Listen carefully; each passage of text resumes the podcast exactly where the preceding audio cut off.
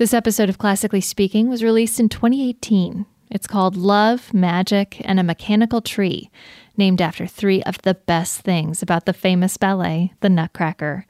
This year, you can see Nashville Ballet's Nutcracker on television. For more information on how to watch, visit NashvilleBallet.com. Paul Vasterling and I recorded this interview backstage at the Tennessee Performing Arts Center during dress rehearsals, a bustling and crowded time that feels like a relic now, a relic that I can't wait to return to. I hope you enjoyed as much as I did. Listen to this overture. Notice anything about who's playing? Is anyone missing? There's no low strings. I'm Colleen Phelps, and this is Classically Speaking. Tchaikovsky's opening to the iconic ballet The Nutcracker is even called Overture Miniature, a perfect title for a piece lighter than air. Setting the stage for ballerinas and children, it's buoyant, playful, and according to Nashville Ballet Artistic Director Paul Vasterling, it's all about magic. The magic of this season, the magic of the, of the holiday seasons that we have here, and um, the magic of being a kid, and the, uh, that sort of wide eyed approach to um, life and the world around you. Too was wide eyed as Nashville Ballet let me sneak in to the dress rehearsal of the Nutcracker. The shepherd and shepherdess were finishing their divertissement while I climbed over stretching ballerinas backstage to find a quiet room and give Paul Vasterling a little pop quiz to figure out just how traditional is his version of the Nutcracker. So, the New York Times published a story last year 10 ways to tell if your Nutcracker is traditional. Uh-huh. I'm just going to read these Great. and let you respond to them. Okay. Number one, it's not a love story. Mine is not a love story. It is about finding out what love is. It's not a love story, though. Number two, Drosselmeyer and the Sugar Plum Fairy never meet, They don't meet in mine. which led me to the question like Batman and Bruce Wayne, are they the Maybe they're the person? same person. Maybe so. I want to see that version They're, of the they're each other's alter egos. That's actually a pretty good idea. I kind of like it, especially for the 21st century, right?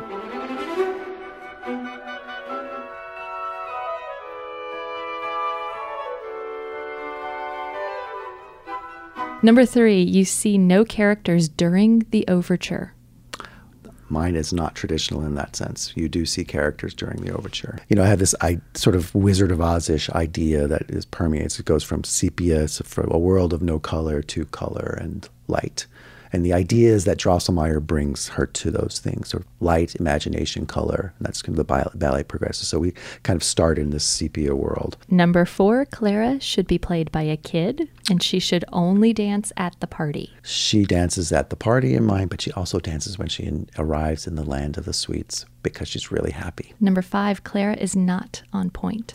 Number five, Clara is not on point. Uh, I really did not want to put my Clara on point. You know, point shoes are so magical, right? And she's she's a human, she's a person, and it takes away from the magic of the Sugar Plum Fairy if Clara's on point. Number six, the score goes in order. Act one is is exactly how Tchaikovsky wrote it, and he wrote it really well, which means it's hard to cut and change, right?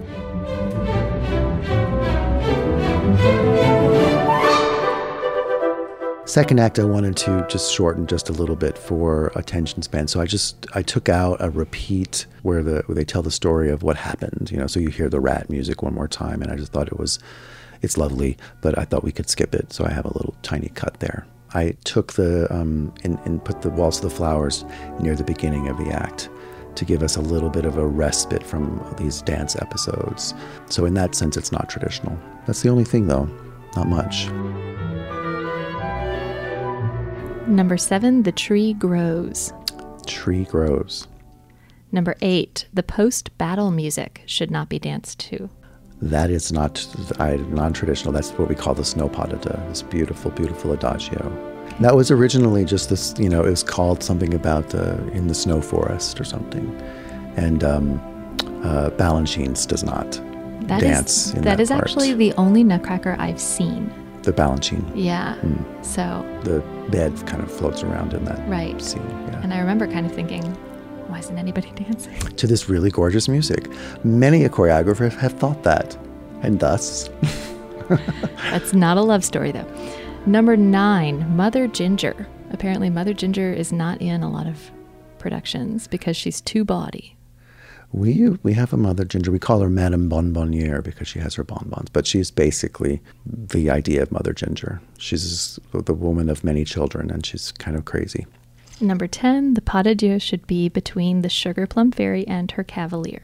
That is correct. Okay. So I, I get I You're- get about yeah. eight, you know, seven or eight out of ten. That's pretty good. But if we only have the slightest record of the original, you know, what's original? Bees in a Hive? Isn't Right. that what's at the end in the original? Right. Okay, and we already knew Nashville's was not completely traditional because, for one, it's not set in Nuremberg. No, it is set here in our hometown. Was there something pulling you to put your personal When the you know when the the executive director at the time uh, came to me and said, "I think we really should think about doing a new Nutcracker," I was like, "Oh, I don't know, man. That's a hard one to do. I mean, it's such a tradition, right? It's like in our bones." And I had been in the one I was doing for since 1989.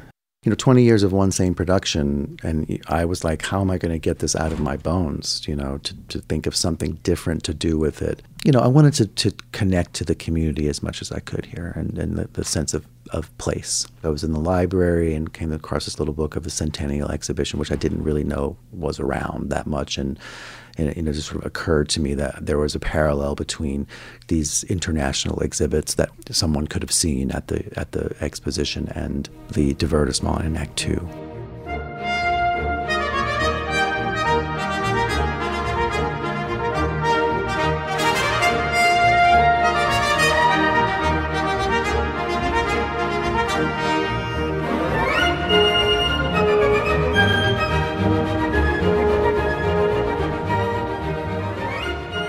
Added to it over time? I haven't really added Nashville elements. I've added a lot of magic, and I change the choreography all the time. I just change a little bit. This year, I've redone the Russian dance for as a solo uh, because of the guys I have are, are really great, and you know I wanted to do something new for them. People see a lot more. You know, and they want they need to see more more things, and so I, I without messing with the music, I try to add a lot of things into it, little magic tricks and little things that are, are, are fun and, and grab your attention without, you know, really completely ignoring what the music is. It's a pretty um, tough balancing act, actually, there, because the score is, is so good, you know, and I don't want to mess it up.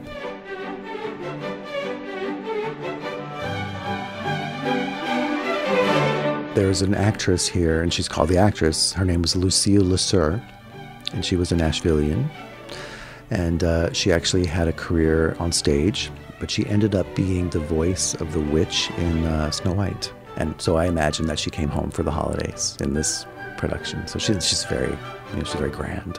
So she will be in the party scene. She's in the party scene. You'll you'll see her for sure. The party is in Belmont Mansion, you know, inside of Belmont Mansion, and when you get into Act Two, uh, you go in, you see the Parthenon there. You know, you see the columns of the Parthenon. All of the characters are based on Nashville people, although I don't name them in the program because it's a little bit too complicated. But um, you know, uh, the the chancellor is Chancellor Kirkland from Vanderbilt. Uh, we call him that. And there's a physician that he had a name. They were all real people that I based them on. I wanted to keep it as kind of simple as possible for, for folks coming in to see it for the first time. Is she Clara or is she Marie? She's Clara. Yeah. And her name is the same as you know, Stahlbaum is the same name. And um, I, she lived, she could have lived right, really close to here, actually. Um, if you go down Sixth Avenue toward where the Capitol is now, there were houses on that street, and she could have easily have lived there. And you know, you, when you look out at the uh, at the end, or you can look in the window of the at the parlor in, in the in the party scene, and you see the Capitol there. And at the end, um, you find Clara, of course, asleep on her couch in her house with the you know the night sky of Nashville over her.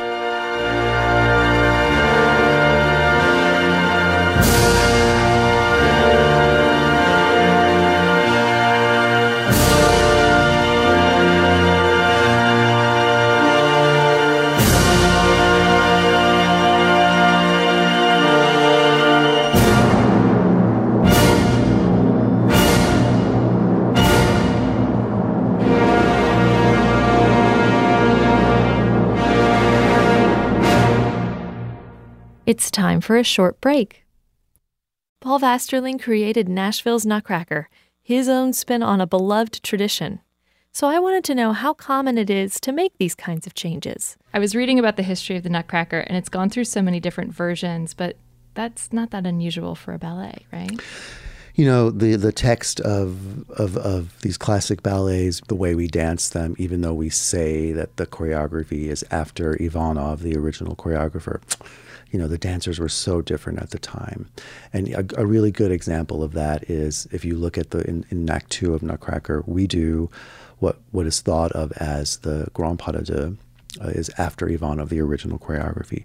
But the truth was is that in 1892, men didn't really do lifts. They didn't. They certainly didn't do overhead lifts. If you think about what that choreography might have looked like and how different it is now, the the ability, the technical abilities that they have is so different than um, they had then. Even when I was a dancer, the dancers are now are so much better than, than we were here. I mean, the dancers just improve every year with with training, with cross training, with you know scientific. All those things have have helped make dancers better, and so they can do more things. And then, of course, we the choreographers put more things in.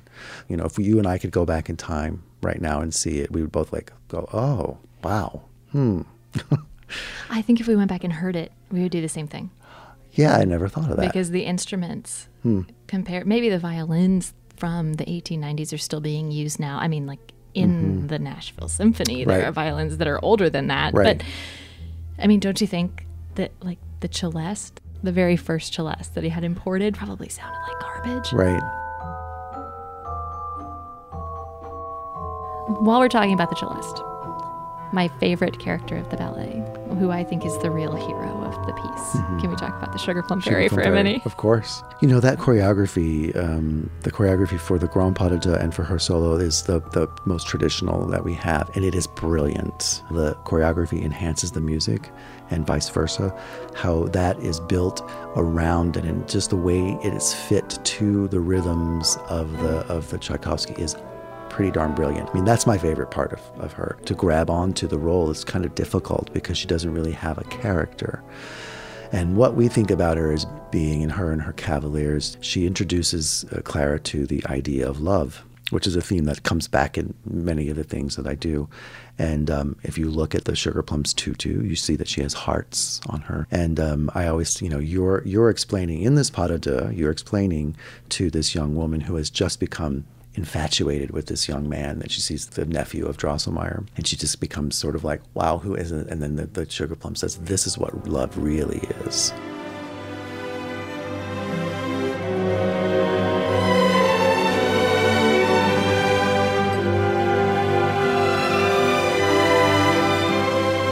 And you know even in the Pas there's a place I kind of love it is they at the very end they finish a step some turns downstage and then they walk and it's a heart-shaped pattern. They walk up to and they stop and they both gesture to her and make a heart and then they come back together at the center of the heart. It's quite lovely actually. I also like to say that's how you can tell it's a little girl's dream in the end. The the leaders of the realm are, are all women. That's true. Total matriarchy. That's true. And it's the dewdrop fairy and the sugar plum fairy. Those are the two. I mean, that's ballet, though. I mean, in ballet, the woman is the leader being that point where is the realm of a, of a female dancer and they really do it or able to do it better kind of sets them apart in, in, in the world of ballet. And I like to think of it as something as, that sets them apart as being powerful. There's a specialness about being on point that the Sugar Plum Fairy kind of embodies. I mean, what we have when she first enters, she comes down the stairs, and the first thing she does is a bourrée. You know, those little the step that's on point. That's all that sort of glides across the stage. That whole description makes me think of being a little girl and putting on my mother's shoes. Right. And how that was such a power move. Yes. But the Sugar Plum Fairy has a pas to do with her Cavalier, and it always made me wonder, like, what is that love story? Like, between the two of them. I mean, I think it's about perfect love. It really is. The music is so beautiful. I, love that adagio so much. And it still to this it day. It gives you so many goosebumps, and it is yes. just a descending major scale. I know. And he so, wrote it on a dare. Forty years for me of Nutcracker. Not kidding. Forty years every year. I still adore that adagio. It's so beautiful and so just so brilliantly simple and so romantic.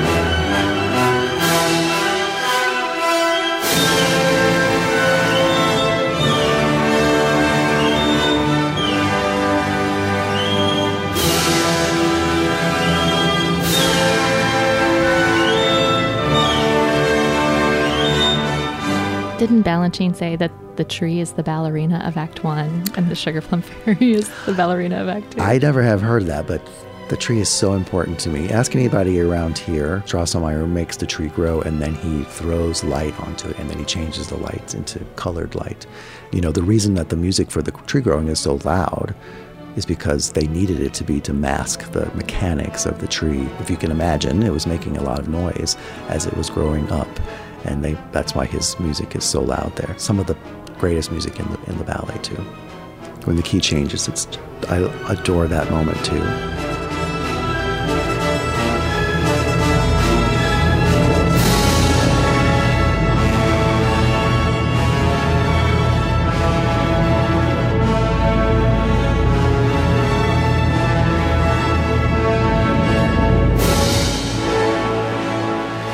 The harp solo at the beginning of the Waltz of the Flowers.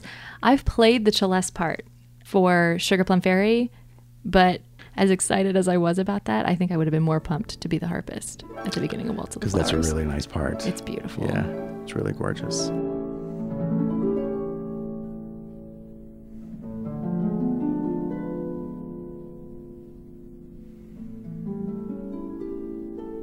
I oh yeah, I love the beginning of the snow. What we the part that shouldn't be choreographed per um, the the New York Times. There's harp in that too. It starts with a harp, you know, in the very beginning. It's really beautiful. I have a lot of moments that I'm kind of a geek about it. I mean, I guess you'd have to be, you know, to, to see it and hear it every time. I can still remember my first experience of it. You know, I lived out in the country, kid on the bayou in this little in this little town outside of New Orleans, and this woman recruited me in the summer to be in her school, and of course first December that came around, I was in the Nutcracker. I was the I was the Nutcracker. I couldn't do a thing. I just stood there, but I watched. I got to watch the whole thing. The music was what got me. I mean, of course, the choreography did too, but I mean, music is what got me. Tchaikovsky ballet scores. Yeah. Hmm. Do you have a what might have been moment with the music since you were a pianist? Do you do you have a like a little bit of a oh I could have been conducting that? Oh man, I think that I am really a frustrated. I think if I could you know, have any profession, I would probably be a composer. That would be what I would really, you know, in the next life, I suppose. I would like to. I like to just stand there and let the music wash over me. I don't want to have to have any responsibility for it. so I envy the conductor being able to stand there because you're surrounded by the music and it makes you. I mean, it makes me want to move. But um, I, I don't know that I would want to conduct it. No. What I think is the best, and when it when it really works, is that the two work and mesh together and they enhance each other's existence. You know, the dance, the choreography, and the music. They are so connected. They're not, you know, I, I try not to mimic it too much, the music. I'm not trying to do every little single thing. I'm trying, when I do my best work as a choreographer, I um, accent the music in a different way and try to open up new things in it when I'm doing the best uh, choreography that I've done, actually. It's going to be magical. That's it. You just look for the magic, listen for the magic too.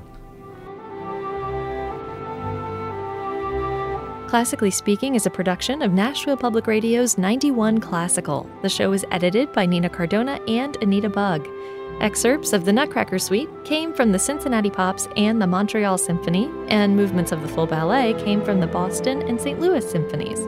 Listen to Classically Speaking for free anytime on 91classical.org in the Nashville Public Radio app or subscribe wherever you get your podcasts. Also, help us get the word out with a rating or a review. I'm Colleen Phelps. Thanks for enjoying your backstage pass to Nashville's classical music. Classically Speaking.